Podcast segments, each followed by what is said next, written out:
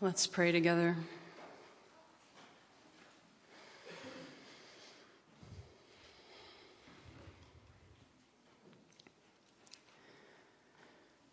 Christ, you have gone before us and shown us the way. It's not a reasonable way to us, but it is the way of life. God, by your Spirit this morning, open us to the way of life.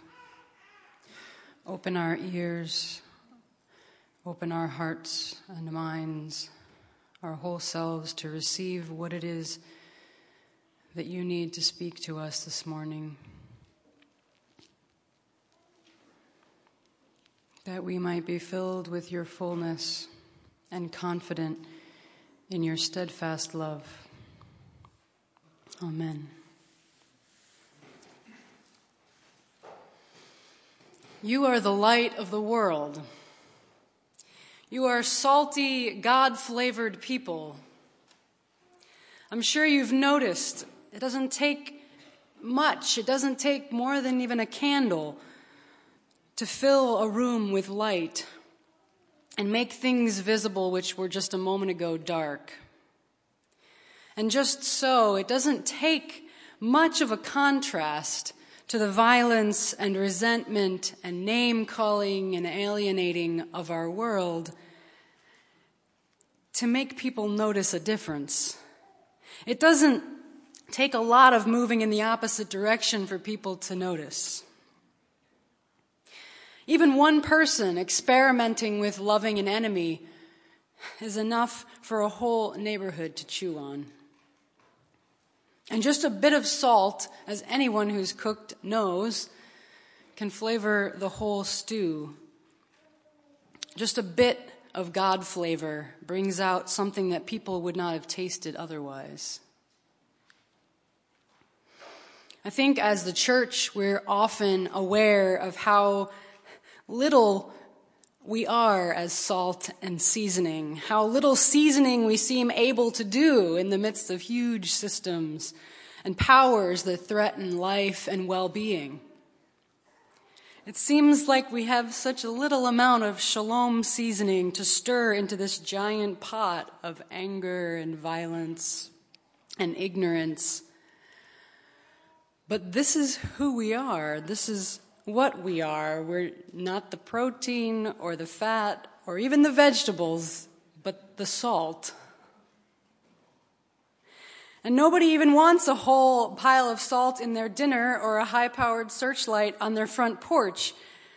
Small and savory seems to be the way God chooses to work.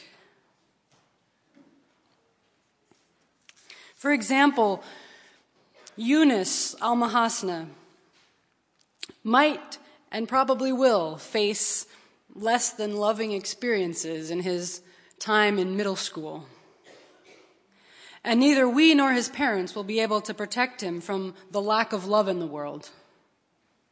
But when he sees a member of our welcome team or a kid who knows what respect and love are meant for, his life will continue to be flavored with compassion. And he will have reasons to believe that he is beloved, reasons that extend beyond his own family. The light in us is obstructed, I think, when either fear gets the better of us or when we think that, that we are the ones responsible for saving the world and making all things new. I think we run this risk when instead of living from a grounded place of trust in God, we busy ourselves trying to make ourselves saltier or searching for some extra fuel that will make our light burn brighter, as if we had the capacity to do that. When I look at our congregation, I don't see you trying to stick your light under a bucket or a basket and hide it away. If anything, it's the opposite of maybe we're trying to do these things. Maybe we're trying to be more than we are to power our own light. The flavor that we can carry into the world is what God has given us. So I'm inviting us to stay awake to our source so that we can keep seasoning our part of the world just as we are meant to. Not more and not less. Because not staying connected to that source, the alternatives to that are really unappealing. And you've probably experienced this. To try to follow Jesus without the power of the Spirit of God is utterly exhausting. It's a hopeless cause and it will plunge us into despair. But instead, as Paul says in Corinthians from the passage, verse 5, 4 and 5, your life of faith is a response to God's power, not some fancy mental or emotional footwork by me or anyone else. What if the one thing we knew for sure is that the mending of the world, the salvation of the world, comes always in the least expected shape and form? It comes out of an apparent lost cause, from something that feels like a devastating defeat of all that is right and good. For Jesus' friends at the time, can you imagine what could have been worse? What could have been worse than his violent imprisonment and death? And yet, God's wisdom is to bring life out of exactly such a situation. Doing justice, loving the way of compassion, and walking humbly with our Creator flows from an intimate acquaintance with Christ and Him crucified a stumbling block, as the first chapter of 1 Corinthians says, a stumbling block, a foolishness, a scandal, this unjust killing of an innocent man from a minority ethnic group under the corrupt laws of a ruthless empire. Hmm, I mean, it's good we don't have that kind of thing happening anymore.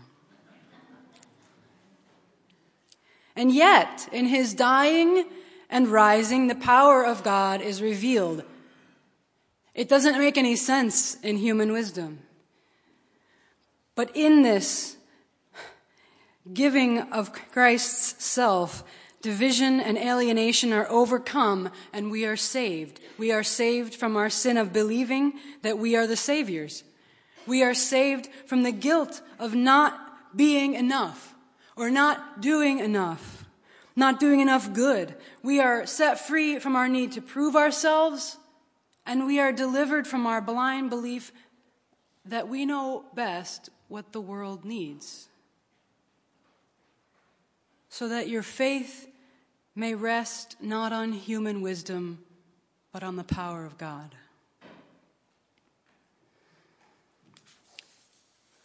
The power of God is shown through Christ's inner posture of trust and openness and release releasing himself into the hands of the one who judges justly. Chapter 1 calls it God's foolishness because love is always risky and foolish and not a sure thing. It always hurts. It's inefficient in getting things done. And love also happens to be the essence of God and our only hope for the well being of the earth, its creatures, and all of the cosmos. And it comes in humility. With great power, yes, just not with force. None of the rulers of this age understood this, verses 8 and 9. For if they had, they would have not crucified the Lord of glory. But as it is written, what no eye has seen, nor ear has heard, nor the human heart conceived what God has prepared for those who love him. What does it mean to know nothing but Christ and him crucified? Peterson, in uh, his the message translation, says he's keeping it plain and simple. Well, it seems like it's hard to imagine the crucifixion or, um, or describing the meaning of the crucifixion as simple. But I think we kind of know what he's getting at staying focused and letting Christ's life and radical trust in God speak for themselves. Not trying to make a fancy argument about it, not trying to convince people with his own wisdom, but letting the life of Christ and the death of Christ speak. Now, this, again, we might have a bit of an allergy to this at East Chestnut.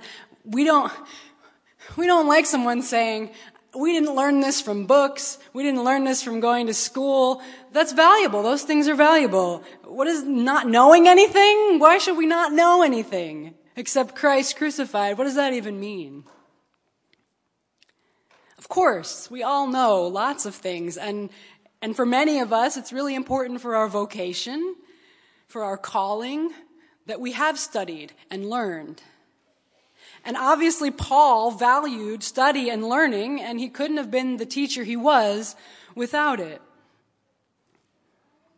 The invitation here is not to forget everything we know or even to devalue the kind of knowing that we use in our work and our vocations. But there's an invitation to participate in a different kind of knowing, to know with the heart. To perceive God at the heart level, the place of our inward being, the only place that can understand the ways of God's love and wisdom. And to experience, to experience the love that is undergirding all things.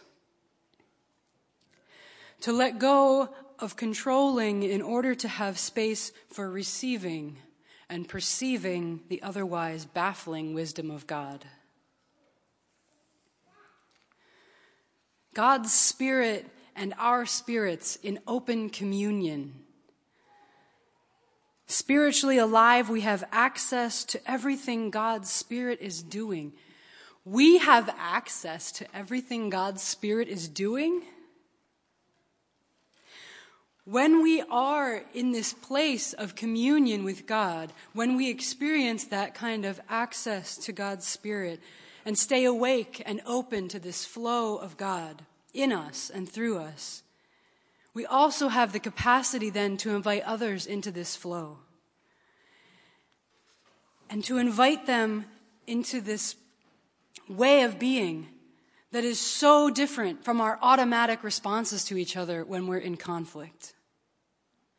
Human wisdom says stand your ground and take power so that you can make things come out right. Our God instead comes to us in the vulnerability of Jesus. Powerful, yes, in teaching and healing, and yet never coercing our love and not seizing a top down power. This kind of radical trust is not possible without a vital connection with the Spirit of God. And it is only by the power of the Spirit that we take a hungry or desperate person into our house, as Isaiah says.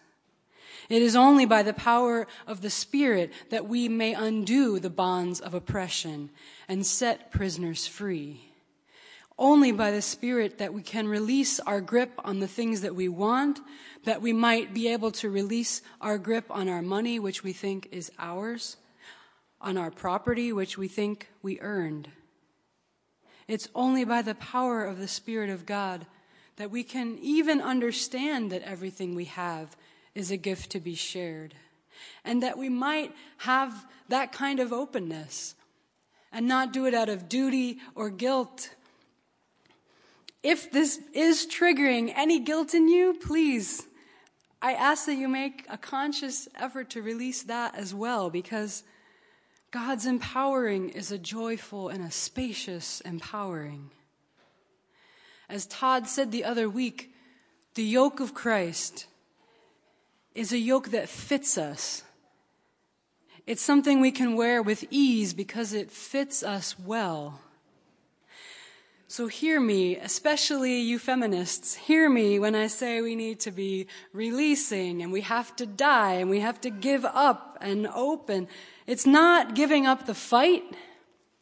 It's not giving up an outward fight that might need to be waged on behalf of justice and goodness and all that is right. It's an inward releasing, and it is gentle and it is willing. When Paul talks about the unspiritual, that sounds also very foreign to us. What is this unspiritual? What does that mean? And I imagine that it's the ways that we are living out of what some have called our false self, the protected self, the, the in control self, the self that has a tight grip on needing to, yeah, to be in control. And it's that that we are opening. It's in that way that we have an emptying or an opening of our hands. Because the power of the gospel comes through this strange Galilean who was so consumed by divine love and so secure in his experience of being held and known and beloved that he had nothing to lose. Sisters and brothers, we are, by God's grace, a people with nothing to lose. People who are surrendered to love know that there is nothing that can be taken from them, even their lives, because the flow of life that they're immersed in is unending, flowing from God and back to God. And we are swimming in this flow of love and life. What would it be like if we became convinced from our experience of God that outpouring love is the most powerful energy in the universe and holds all things?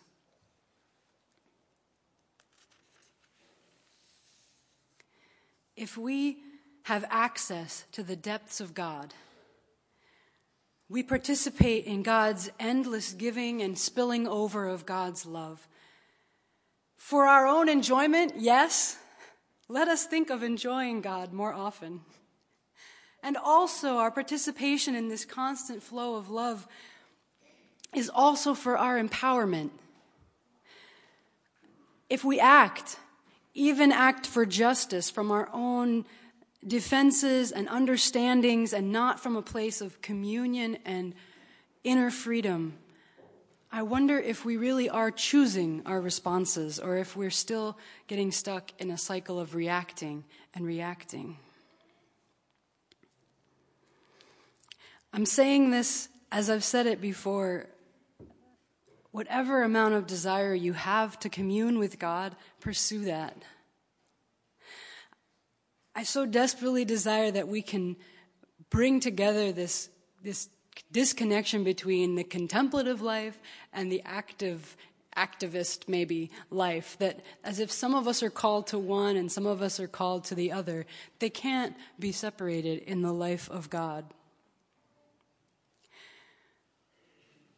a lively connection in our depths with the spirit of god is the only thing that will sustain us for the work that is ours to do for the seasoning that is ours to do in the world and if we are open to receive the mind of Christ, which comes through our communion with the Spirit of Christ, we will shine with a light that is not our own.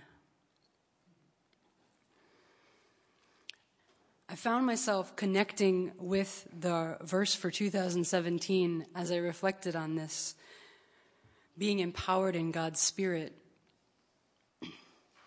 Because of the way that Jesus combines rest and taking on the yoke and continuing to learn and continuing to be students of Christ. So I would like us to uh, recite that verse and even to pray it as we as we say it together.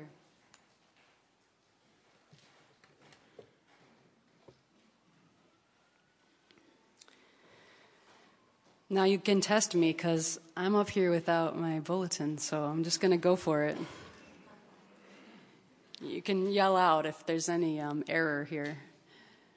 From Matthew 11, 28 to 30.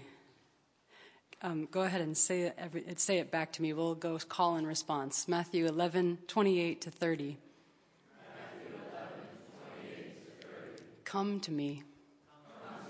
All you who are weary and carrying heavy burdens.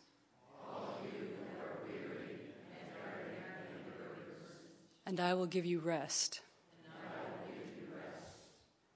Take my yoke upon you and learn from me. For I am gentle and humble in heart. And you will find rest for your souls. For my yoke is easy and my burden is light.